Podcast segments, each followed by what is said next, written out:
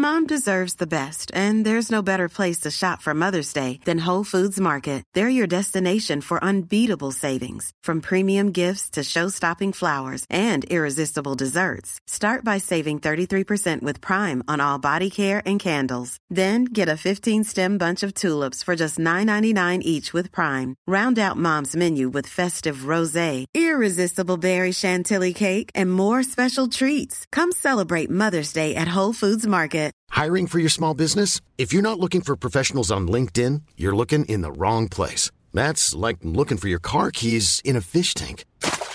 LinkedIn helps you hire professionals you can't find anywhere else, even those who aren't actively searching for a new job but might be open to the perfect role. In a given month, over 70% of LinkedIn users don't even visit other leading job sites. So start looking in the right place. With LinkedIn, you can hire professionals like a professional. Post your free job on linkedin.com slash people today.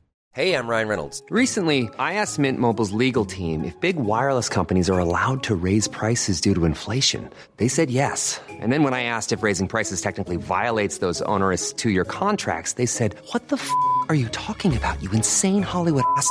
So to recap, we're cutting the price of Mint Unlimited from $30 a month to just $15 a month. Give it a try at mintmobile.com slash switch. $45 upfront for three months plus taxes and fees. Promo rate for new customers for limited time. Unlimited more than 40 gigabytes per month. Slows. Full terms at mintmobile.com.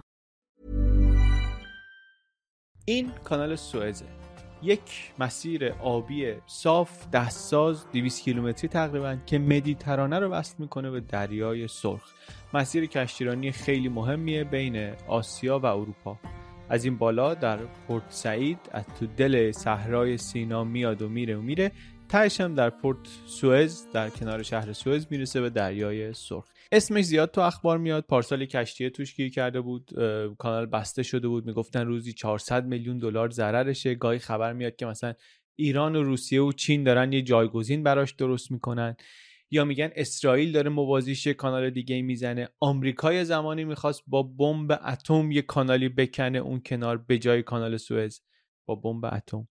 چیه این داستانش؟ چرا اینقدر مهمه؟ چطوری ساختن این کانال سوئز کی ساخته؟ کی ساخته؟ کیها؟ کی و چرا سرش جنگیدن؟ اصلا چرا مهمه؟ و همه اینا چه ربطی داره به جنبش ملی شدن نفت در ایران؟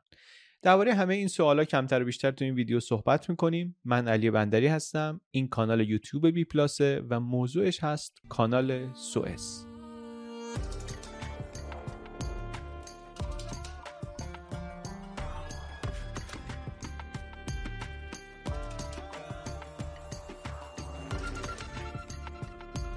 کانال سوئز مرز آسیا و آفریقا است در واقع سراحی بین اروپا، آفریقا و آسیا. دریای سرخ رو وصل می‌کنه به دریای مدیترانه.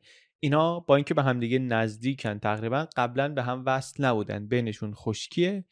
اما خب این ایده بودی که اینا رو به هم وصل کنیم. از دوره باستان هم بوده. از وقتی فرعون ها در مصر بودن این ایده بوده. از این موقع صحبت این هست که یه کانالی یه جوری این دوتا رو به هم وصل کنیم کشتی ها بتونن برن بیان. هم طرح بوده در واقع هم ها شروع کردن ولی به جایی نرسیدن. اینطوری که بعضی از اسناد و شواهد تاریخی به ما میگن. تا زمان هخامنشیان. وقتی که داریوش مصر رو گرفت این پروژه ساخت کانال هم دوباره جدی شد و شروع هم شد انگار. کانال سوئز یا کانال فرائنه البته اون مسیرش دقیقا همینی نیست که امروز هست منتها هدفش همینه. وصل کردن این دوتا دریا به هم. از این مسیر نه از این مسیر مثلا. کاری که در زمان داریوش هخامنشی انجام شد به احتمال زیاد. حالا اسنادو که نگاه کنیم درباره اینکه عمقش چقدر بود ارزش چقدر بود اینا اختلاف نظر زیاده. ولی به احتمال زیاد کانالی ساختن و توش کشتی جنگی هم رد می‌کردن. پنج تا کتیبه هم داده بوده نوشته بودن اونجا در مسیر رفت آمدی کشتی ها که کشتی ها بتونن بخونن. که آره من پارسی هم مصر را تسخیر کردم. دستور دادم این کانال رو از رودخانه به نام نیل که در مصر به دریایی که تا پارس ادام امتداد پیدا می‌کنه بکنن. و بعدم همونطور که دستور دادم این کانال رو کندن. کشتی ها از مصر میان به, به پارس. همونطور که من می‌خواستم.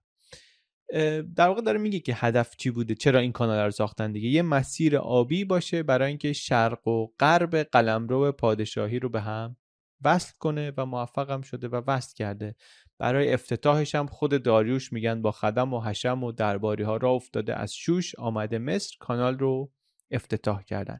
یکی از اولین کشتی هم که این مسیر رو میاد از مصر میاد تا خلیج فارس کشتی که اصلا بارش خراجیه که مصریا دارن میدن به داریوش هخامنشی. حالا بیایم جلوتر ولی این مال تاریخ دیگه خیلی باستانه. ما تمرکزمون اونجا نیست. میایم جلوتر وقتی که مصر دوباره افتاد دست فرعون ها می‌بینیم یه دوره های از این کانال استفاده می‌شده.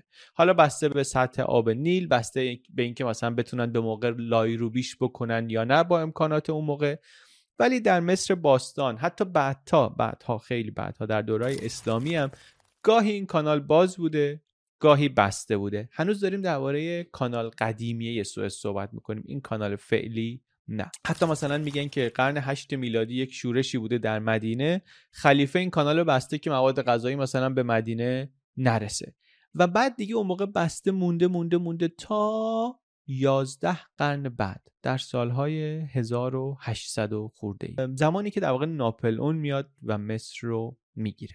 ناپلئون که میاد مصر رو می‌گیره یک هیئتی از مهندسین رو هم میفرستن که اون کانال باستانیه رو پیدا کنن ببینن میشه دوباره ازش استفاده کرد یا نه و اگه نمیشه یک کانال جدید بخوان بکشن. این چطوری هست قضیه هم مهمه به خاطر اینکه از اروپا می‌خوان برن به هند می‌خوان بیان به آسیا. از کجا باید بیان برن؟ باید بیان برن از جنوب آفریقا برن از این دماغه امید نیک.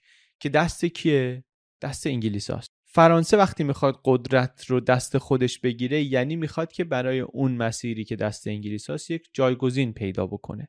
وقتی ناپلون حمله می‌کنه به مصر مصر در واقع جز قلمرو عثمانیه.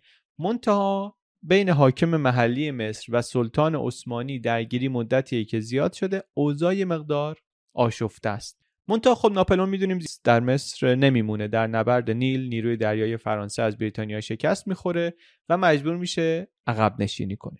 از اینجا یه دوره در مصر شروع میشه دوره حکومت خدیوی. کانال سوئز ولی قصهش از کی شروع میشه؟ از همون زمان اولین خدیو مصر. محمد علی پاشا. زمان ایشون یک آقایی به نام فردیناند دلسپس که دیپلماتیه که در کنسول فرانسه در مصر کار می‌کنه ایشون میاد این ایده وست کردن دریای مدیترانه به دریای سرخ رو دوباره جدی تر می‌گیره. خیلی تحت تاثیر قرار گرفته بود خیلی روش وقت گذاشته بود خیلی کار کرد. طرح و برد پیش محمد علی پاشا که آقا این کانال رو به همدیگه وصل کنیم. در چه دنیایی؟ الان اول قرن 19 امپراتوری بریتانیا شده ابرقدرت دنیا. در آسیا کمپانی هند شرقی بریتانیا در اوج قدرت هند کاملا دست بریتانیاست الان. امپراتوری عثمانی هم که قرنها اونجا داشته میتازونده در سراشیبیه. زمانی هم هست که یک اتحادی بین بریتانیا و عثمانی هست. انگلیس هم خیلی خوشش نمیاد اینا اینجا کانال بزنن. بالاخره اون دماغه امیدنیکو داره مسیر دست خودشه. اینکه اینجا مسیر جدید در بیاد و اروپایی‌ها بتونن راحت تر خودشونو برسونن به هند خیلی باب میل انگلیسا نیست. بر همین اینا میرن به عثمانی میگن که شما با این موافقت نکن. در نتیجه طرح هوا میشه. چند تا حاکم میان و رد میشن و اینا تا قدرت در مصر می‌رسه به یک کس جدیدی به نام سعید پاشا. سعید پاشا از اسمش معلومه که همونیه که در زمانش طرح اجرایی میشه چون ما پورت سعید و اون بالا می‌شناسیم.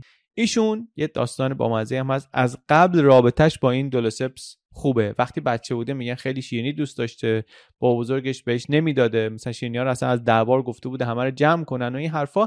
این دولوسپس یواشکی بهش شکلات مکلات می‌داده. بزرگتر که میشه این سعید پاشا البته میره فرانسه اونجا تحصیل می‌کنه. رابطهشون با اینم خوب میشه. این که میشه نایب السلطنه مصر این آقای دولوسپس میره این طرح کانال سوئز رو که قبلا با بزرگی مخالفت کرده بود دوباره می‌بره پیش ایشون و ایشون قبول می‌کنه و قبول می‌کنه که اجراش رو بدن دست فرانسویا در حالی که سلطان عثمانی همچنان مخالفه و بریتانیا هم همچنان مخالفه. طرح خب طرح خوبی هست ولی پول زیادی هم لازم داره. پول از کجا بیاری؟ یک شرکت بینالمللی درست می‌کنن سوئز کامپانی شروع می‌کنن سهام فروختن. در فرانسه آدمای معمولی میرن خیلی ها سهامشو می‌خرن. 50 درصد سهامشو شهروندان فرانسوی می‌خرن. 6 درصدشو مصریا می‌خرن. یه بخشیش هم میمونه که خریدار پیدا نمی‌کنه. طبق قرارداد خود خدیو مصر باید می‌خرید که خرید. یعنی هزینهش رو خود این آقای سعید پاشا داد. از اول دریای مدیترانه از اون بالا شروع کردن و کلنگ اول رو زدن و اسم اون بندره هم گذاشتن. پورت سعید. شروع کردن و مشغول کندن شدن. ده سال داشتن میکندن. بعضیا میگن که روزی چهل هزار نفر یه وقتهایی توش کار می‌کردن. بیشترشون هم کشاورزای مصری بودن قبلش داشتن پنبه میکاشتن این حرفا. حالا به زور آورده بودنشون اینجا کار اجباری بود. اصلا انقدر کشاورزای پنبه رو آوردن سر این کار که صادرات پنبه در مصر افت کرد. اصلا یه بحرانی اونجا درست کرد. شرایط سخت سه سال اول اصلا با بیل و کلنگ و اینا داشتن میکندن می‌رفتن جلو. بعد گفتن نیروی کار اجباری دیگه نمیشه استفاده کرد. برین ماشینالات بیارین برای خاک برداری و همچنان اینا در شرایطی که بریتانیا مخالفه. عثمانی یه خورده نرم شده یه خورده همدل شده آمده تو کار سه سال قبل اینکه پروژه تمام بشه. اصلا اومده امضا کرده موافقت نامه رو. ولی انگلیس هنوز پایه نیست. قرارم چیه؟ قرار اینه که این که راه افتاد تا 99 سال بهره برداریش دست فرانسویا باشه بعد برسه به مصر. می‌کنن و می‌کنن تا ده سال بعد. 1869 در زمان ناصرالدین شاه ایران کانال کارش تمام میشه و آماده افتتاح میشن. یک مراسم بزرگ و مجللی هم می‌گیرن. 60 تا کشتی از پورت سعید را میفتن میرن به سمت جنوب ته مسیرم جشن و رقص با خرس و آتیش بازی و از اینجور کار خیلی هم مهمانان بلند پایه هم میرن. شاهزادگان فرانسه و پروس شاهزاده هلند سفیر انگلستان سفیر روسیه. یه اپرای آیدا می نویسه جوزپ وردی. به سفارش خدیو مصر به همین مناسبت که اپرای معروفیه یه اجرای خیلی خوبش توی یوتیوب الان میشه دید. یه مجسمه سفارش میدن برای افتتاح کانال به مجسمه ساز معروف فرانسوی بارتولدی که یک زنی باشه پوشیده در ردایی بلند 15 متر ارتفاع مجسمه است. یه مشعل دستشه. همون پورت سعید اینو بذاریم. دهانه ورودی کانال سوئز. نمادی از اینی که مصر داره نور میاره به آسیا. پیشرفت و روشنایی داره میاره به آسیا با باز کردن این کانال. منتها مجسمه گرون در میاد. مصری ها موافقت نمی‌کنن. بعدا همین ایده رو مجسمه سازه پرورش میده و تهش هم میشه این مجسمه مجسمه معروف آزادی در نیویورک. بگذریم. کانال به هر حال افتتاح میشه. کانال افتتاح میشه منتها خدیو مصر برای بقیه کارهای عمرانی پول کم میاره. حتی هزینه های جشن افتتاحی هم وام گرفته بود بابتش. بر همین مجبور میشه سهامش رو بفروشه. سهامو که می‌خواد بفروشه حالا هم فرانسویا خریدارن هم بریتانیا می‌بینی که خب حالا که دیگه شما اینو زدین یک آبراه مهمی اینها درست شده اینجا ما هم توش سهم می‌خوایم. سهامم که هست بریتانیا میاد سهام رو می‌خره. 1875 سهام کانال سوئز رو بریتانیا از مصری ها می‌خره. در واقع اینطوری هم می‌تونه بیاد وسط که از این مسیر آبی که به هند دسترسی داره محافظت بکنه هم برای کشتی های خودش به مسیر بهتر دسترسی پیدا بکنه. این وضعیت همینطوری بود. انقدر کانال سوئز اهمیت پیدا کرد که به خاطر کانال مصر مهم شد. قدرت های بزرگ به خاطر کانال حواسشون جمع مصر شد.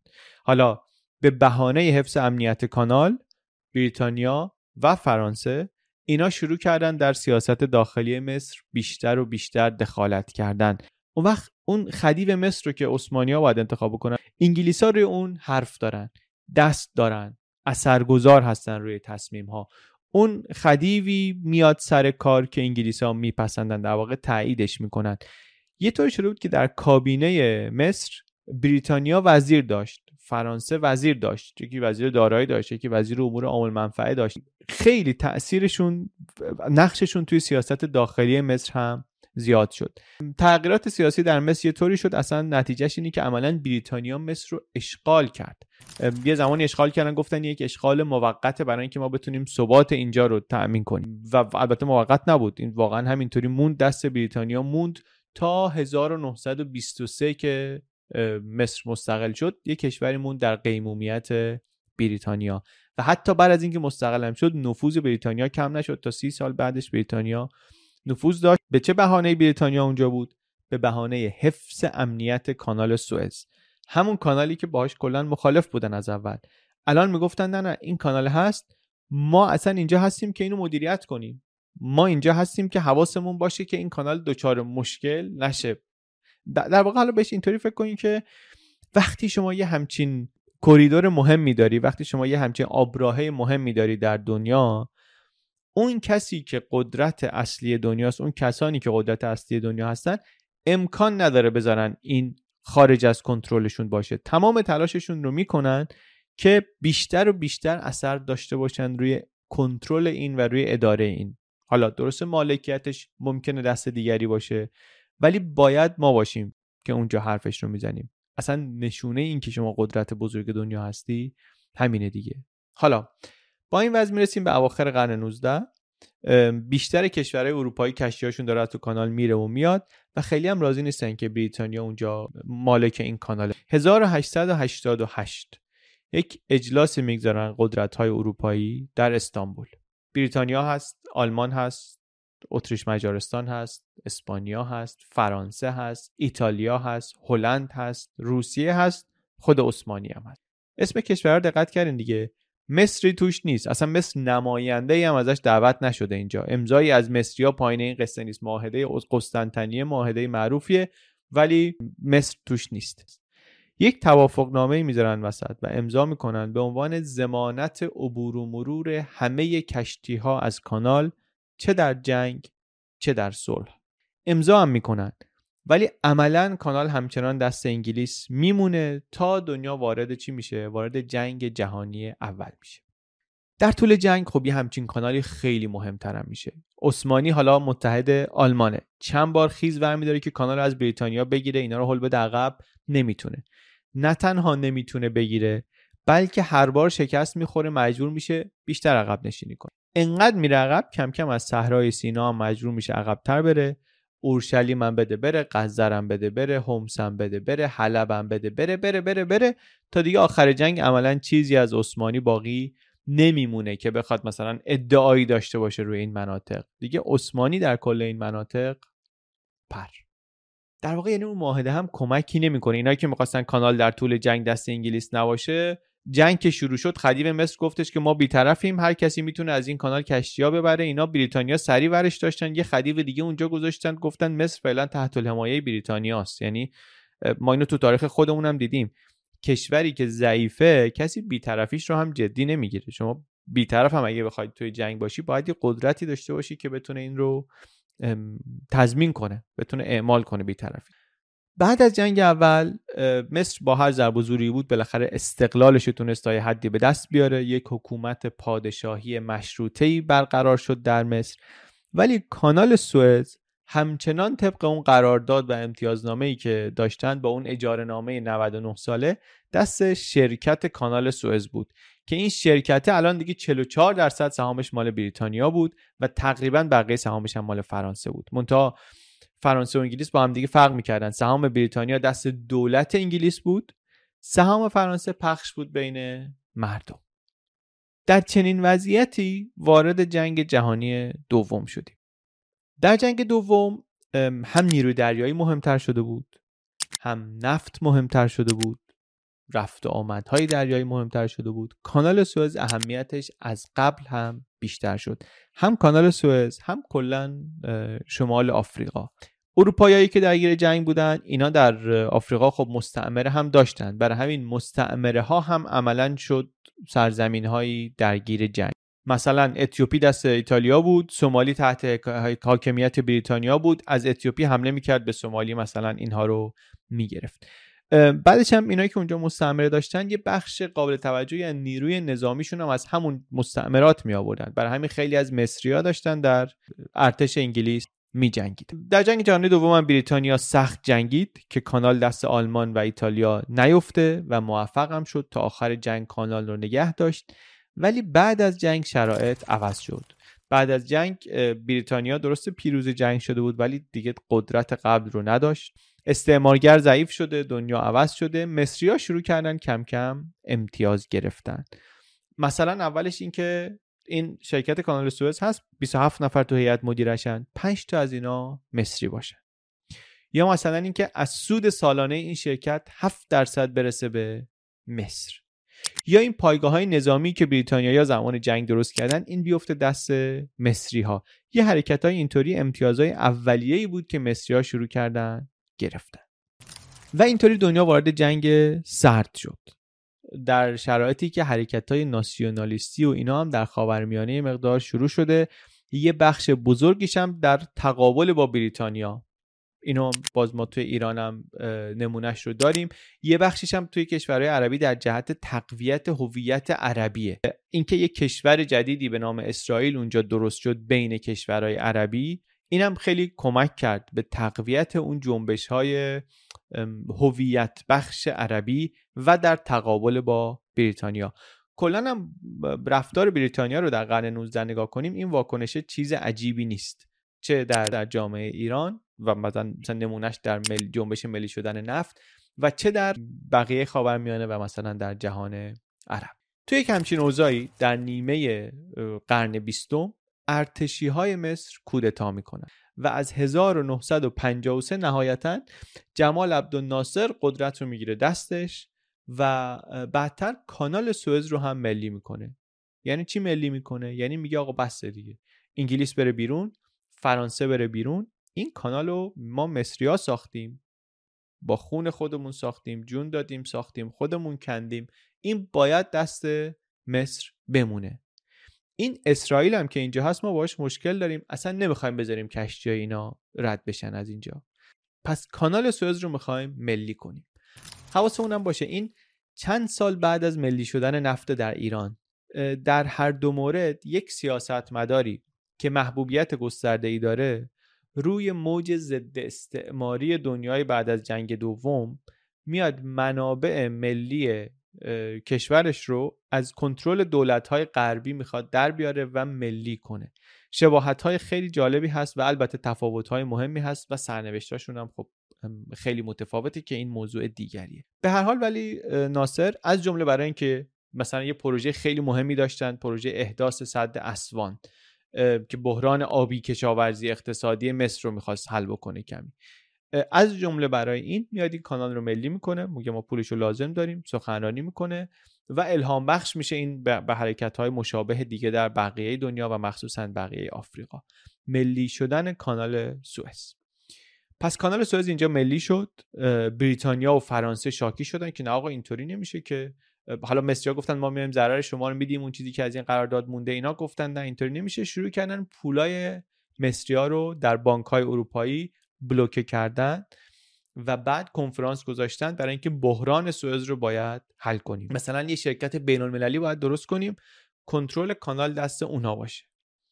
ولی ناصر زیر بار نرفت قبول نکرد مصر.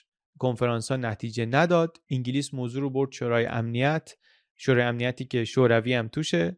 هر طرحی علیه مصر می آوردن شوروی وتو می کرد البته آمریکا هم خیلی استقبال نمی کرد که مثلا اینطوری تحت فشار بذارن مصر و آمریکای آیزنهاور. ولی اون مثلا ایده شرکت بین المللی و اینا یه چیزی بود که آمریکایی‌ها حاضر بودن پشتش بیان ولی خب مصر قبول نمی‌کرد. یه چیزایی میگم توش هست واقعا حتی تو جزئیاتش یادآور ماجرای ملی شدن نفت ایران واقعا. شاید اصلا یک بار اینا رو مقایسه کردیم اصلا. بگذاریم. نهایت شورای امنیت آمد گفتش که حق مالکیت مصر رو بر کانال سوئز به رسمیت می‌شناسیم. این خیلی نکته مهمی بود. فقط گفتن مصر موظفه که کانال رو برای همه کشتی ها باز نگه داره. این اون چیزی نبود که انگلیس و فرانسه دنبالش باشن و در نتیجه جنگ شد. یه چیزی شد که بهش میگیم بحران سوئز در 1956 یه جنگیه که توش سه تا کشور در واقع حمله کردن به مصر. اونی که رسما اول حمله کرد اسرائیل بود. نه انگلیس بود نه فرانسه بود اسرائیل بود. برای اینکه ببینیم چرا اسرائیل باید دوباره برگردیم به نقشه چون بعد جنگ جهانی دوم نقشه منطقه دوباره عوض شده دیگه. حالا یه اسرائیل اومده اونجا همسایه مصر شده اون طرف صحرای سینا و عرب ها و دنیای اسلام باهاش مشکل دارن. اصلا اون موقع حضورش رو حاضر نیستن بپذیرن. و جو منطقه هم همینطوری متشنجه. این نوار غزه که الان دوارش صحبته نوار غزه اون موقع اصلا مال مصره. و از اونجا با اسرائیل درگیرن فلسطینی ها مصر پس با اسرائیلی که اونجا درست شده مشکل داره می‌خواد اسلحه بخره ارتشش رو تقویت کنه بهش نمیفروشن. آمریکا نمیفروشه انگلیس نمیفروشه فرانسه نمیفروشه و این میشه که مصر متمایل میشه به سمت شوروی. رابطهش هم با فرانسه و انگلیس جالب نیست. حالا مسئله فقط مسئله کانال سوئز نیست مسئله های دیگه هم هست. مسئله اسرائیل هم هست مسئله میگم سلاح دادن هم هست. رابطش با شوروی خوبه و بهتر هم میشه. بحران سوئز بحران سوئز کار رو به یه جایی میرسونه که این سه تا کشور حمله می‌کنن اسرائیل زمینی حمله می‌کنه از صحرای سینا بعد با چند روز فاصله فرانسه و انگلیس هم میان از هوا و از دریا در واقع نیرو پیاده می‌کنن توی مصر. یه سری حتی مصری ها میگن فشار خیلی زیاده بریم کانال رو بدیم. ناصر ولی میگه نه می‌خوام مقاومت بکنه ولی زورش واقعا کمه. توان نظامی این که با ارتش فرانسه و انگلیس و اسرائیل و اینا رو بخواد مقابله بکنه نداره. کار بالا می‌گیره. اسکندریه رو بمباران می‌کنن قاهره رو پورت سعید و اینا رو می‌زنن آمریکا خیلی شاکی میشه. اتفاق خیلی نادری میفته اینجا. در طول جنگ سرد که آمریکا و شوروی در مقابل هم هستن سفارایی دنیا اینطوریه که بلوک شرق داری بلوک غرب داری بحران سوئز یه جاییه که شوروی و آمریکا هر دو در یه طرف قرار می‌گیرن و اون طرف در طرف مقابلش بریتانیا هست فرانسه هست. یه طوری شد که خروشچوف شوروی گفتش که اگر فرانسه و انگلیس فوری نیروهاشون رو از مصر بیرون نبرن موشک می‌زنن به پاریس و به لندن.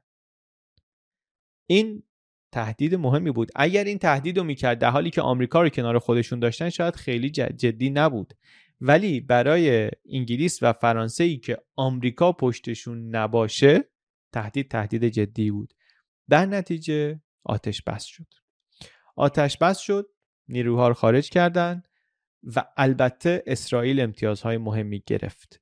امتیازهایی گرفت که اون موقع ناصر اعلام نکرد تا یه مدتی از مصری ها در واقع مخفی بود. ولی بعدا فهمیدن همه که امتیاز کشتیرانی در کانال سوئز رو بعد از این جنگ اسرائیل گرفت. این بحران سوئز بجز برای مصر برای دنیا مهم بود دیگه چون دیگه معلوم شد انگلیس بدون آمریکا کاری رو نمی‌تونه پیش ببره. فرانسه دستاوردی که براش داشت دستاورد منفی که براش داشت این بود که مردم مصر که تا اون موقع خیلی ضد فرانسه نبودن فقط از انگلیسی ها متنفر بودن الان براشون فرانسه هم شد یکی مثل انگلیس. و این بعدا برای مثلا الجزایر که فرانسه توش برنامه داشت در اونجا براش مشکل ساز شد. ولی اسرائیل واقعا اینجا برد کرد. هم امتیاز کشتیرانی در خلیج عقبه رو گرفت از مصر هم نوار غزه ای رو که گرفته بود از مصر دیگه به مصر پس نداد با شرایطی پسش داد به سازمان ملل و البته ناصر هم شد قهرمان مردم عرب. کانال سوئز پس ملی شد درآمد مصر از این کانال بیشتر شد اما هنوز اونقدری نبود که بشه باهاش مثلا طرحهای توسعه ای رو که مصر داره بتونه اجرا بکنه هزینه های اون رو بده. خود این جنگم بالاخره هزینه هایی داشت تلفاتی داشت اومد روی هزینه های قبلی. اون طرحهای قبلی هم بود طرح صد اسوان هم بود که برای مصر خیلی مهم بود و پول لازم داشت. اینطوری مصر بیشتر دوباره نزدیک شد به شوروی نفوذ شوروی در مصر زیاد شد. اینجا آمریکا بود دید که خب این کانال که خیلی مهمه. و شوروی هم که به مصر نزدیک شده و اینا. چه کنیم؟ چه نکنیم؟ یه دونه موازیشو بسازیم. همین کاری که این کانال می‌کنه یه کانال دیگه بسازیم همین کارو بکنه. کجا؟ تو اسرائیل. چطوری بکنیم؟ با بمب اتم. 520 تا بمب اتم اونجا بزنیم. کانال بکنیم. طرح البته طرح سری بود تا چند دهه بعد خبری ازش بیرون نیامد و خب طبیعتا اجراهی هم نشد. ولی این ایده که یا یه کانالی موازی سوئز یا خود سوئز بیفته دست اسرائیل هم اون موقع بود هم بعدا بارها دوباره مطرح شد. بعدا در جنگ های شیش روزه هم اسرائیل اومد همه صحرا رو گرفت تا کناره کانال آمد. یعنی یه طرف شد اسرائیل یه طرف شد مصر. تو این جنگ خب کانال هم می‌دونیم بسته شد دیگه. کل کانال سوئد بسته شد. یه سری کشتی اون وسط گیر افتادن. اینا اون وسط بودن که دو, دو طرف کانال رو بستن. داستان جالبی هم داره واقعا. هم اثری که روی بحران انرژی گذاشت در دنیا بسته شدن کانال سوئد سوئز. هم قصه ای که سر اینایی اومد که چند سال تو اون کانال بودن. این کشتیهایی که اونجا گیر کرده بودن و حالا اصلا چیکار می‌کردن؟ اونجا مسابقات المپیک برگزار کردن. اینا شاید این حالا قصه جایی گفتیم. بعدا که کانال دوباره باز شد همچنان یک گذرگاه مهم بود و هست و شد یک منبع درآمد مهم برای مصر. گذرگاه مهم بود. یه نشونش چند وقت پیش بود دیگه. این کشتی بزرگ گیر کرده بود اون وسط. این یک ابعادی به همون میده از اینکه اهمیت کانال چقدره. کانال سوئز یه کانالی که از وقتی درست شده تا امروز مهم بوده. از همون موقعی که راه دریایی اروپا آسیا رو کوتاه کرد. تا امروز که 12 درصد از حجم تجارت جهانی از طریق این کانال انجام میشه. سالی بیش از 20 هزار کشتی از اینجا رد میشه. 700 میلیون تن کالا از این مسیر جابجا میشه و خود مصر هم مثلا نزدیک 7 میلیون دلار از در سال ازش درآمد داره. انقدر وقتی جای مهمیه معلومه که آمریکایی که خودش رو ابرقدرت دنیا می‌دونه ولش نخواهد کرد. آمریکا سالی یک میلیارد و 400 میلیون دلار کمک نظامی می‌کنه به مصر. در واقع به خاطر اینکه کانال سوئز دست مصره. همونطوری که در دنیایی که قدرت های اولش انگلیس و فرانسه بودن اونا بودن که پاشون در مصر و سوئز محکم بود در دنیای امروز هم که آمریکا خودش قدرت می‌بینه اینطوریه. برای همین هم یه چیزی که تقریبا همیشه حرفشو می‌بینیم طرحهای جایگزین کانال سوئزه. از این طرح جایگزین تا این طرح جایگزین تا حتی کریدور شمال جنوب که بعضی وقتا از مقامات ایران میشنویم ازش صحبت می‌کنن که مثلا کانال سوئز رو جایگزین کنه که هند اینطوری مثلا وصل بشه به روسیه یا روسیه اینطوری وصل بشه به هند. این یک مروری بود روی اینکه کانال سوئز چیه و چرا مهمه. حالا شما بگید که ویدیو چطور بود به نظرتون؟ Mom deserves the best, and there's no better place to shop for Mother's Day than Whole Foods Market. They're your destination for unbeatable savings, from premium gifts to show-stopping flowers and irresistible desserts. Start by saving 33% with Prime on all body care and candles. Then get a 15-stem bunch of tulips for just $9.99 each with Prime. Round out Mom's menu with festive rosé, irresistible berry chantilly cake, and more special treats. Come celebrate Mother's Day at Whole Foods Market.